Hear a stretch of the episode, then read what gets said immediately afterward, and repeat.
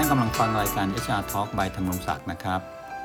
วันนี้ก็จะมาคุยเรื่องของการลาป่วยเนี่ยควรจะลากับ HR หรือลากับต้นสังกัดดีนะครับคำถามอย่างนี้เนี่ย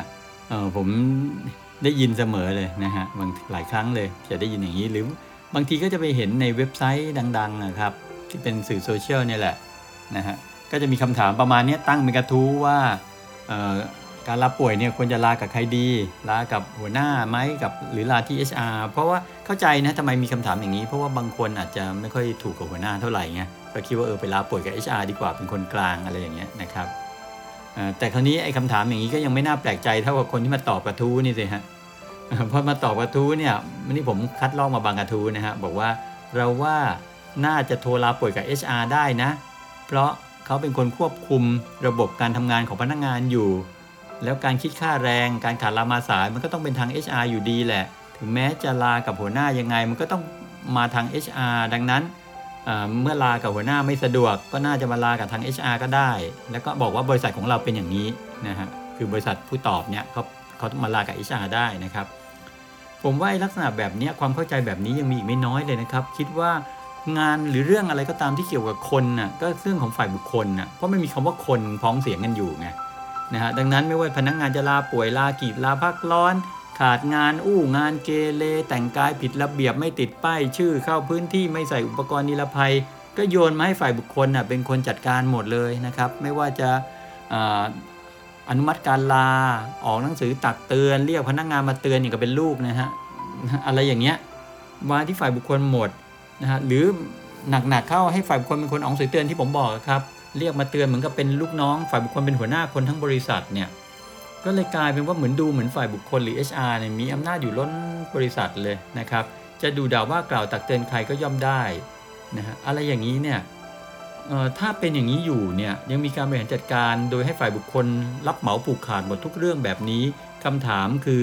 แล้วจะมีหัวหน้างานเอาไว้เพื่อ เพื่ออะไรครับ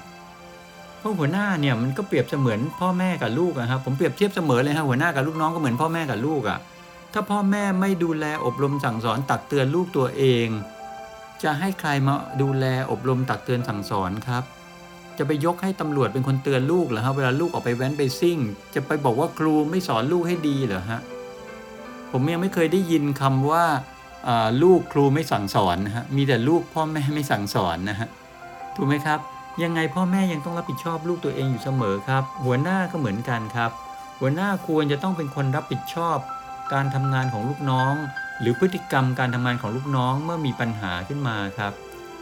ดังนั้นเนี่ยคนที่ต้องว่ากล่าวตักเตือนลูกน้องได้คือหัวหน้าครับ ไม่ใช่ฝ่ายบุคคล เพราะฝ่ายบุคคลไม่รู้ครับในรายละเอียดว่าพนักงานคนไหนฝ่ายไหนทำงานดีไม่ดีมีปัญหาอะไรยังไง เพราะไม่ได้ไปนั่งทำงานด้วยกับเขาทุกวันไงครับ แต่หัวหน้าเนี่ยอยู่ที่หน้างานต้องอยู่กับลูกน้องตลอดนะย่อมจะเห็นเรื่องพวกนี้นะครับ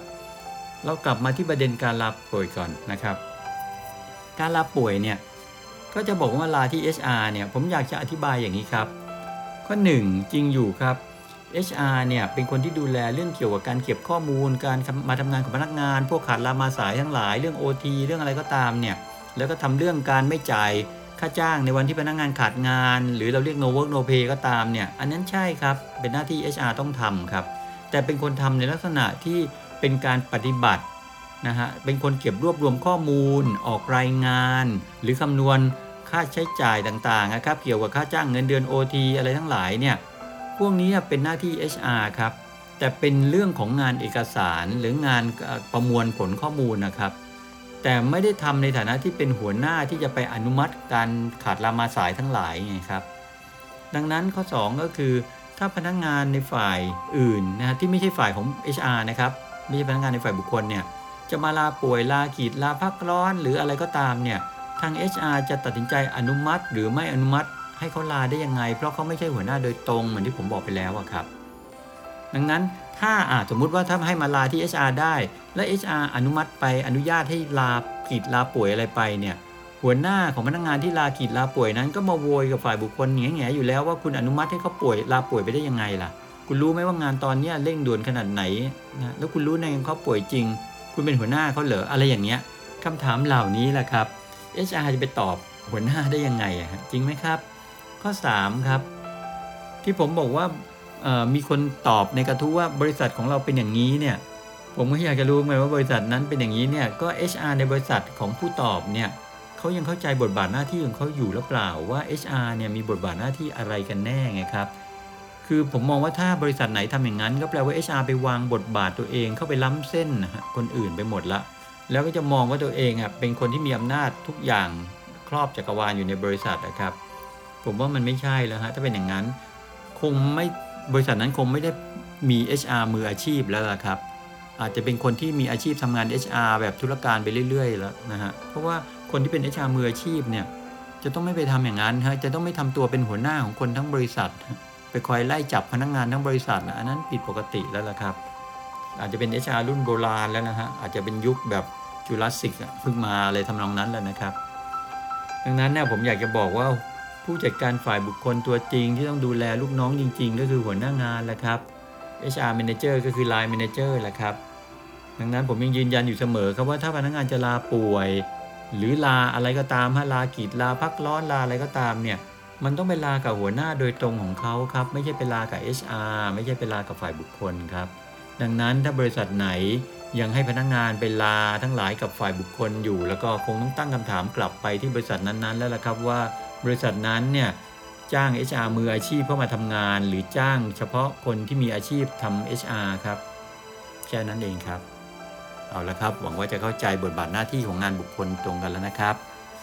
คราวหน้าเป็นเรื่องอะไรติดตามไหมครับ วันนี้สวัสดีครับ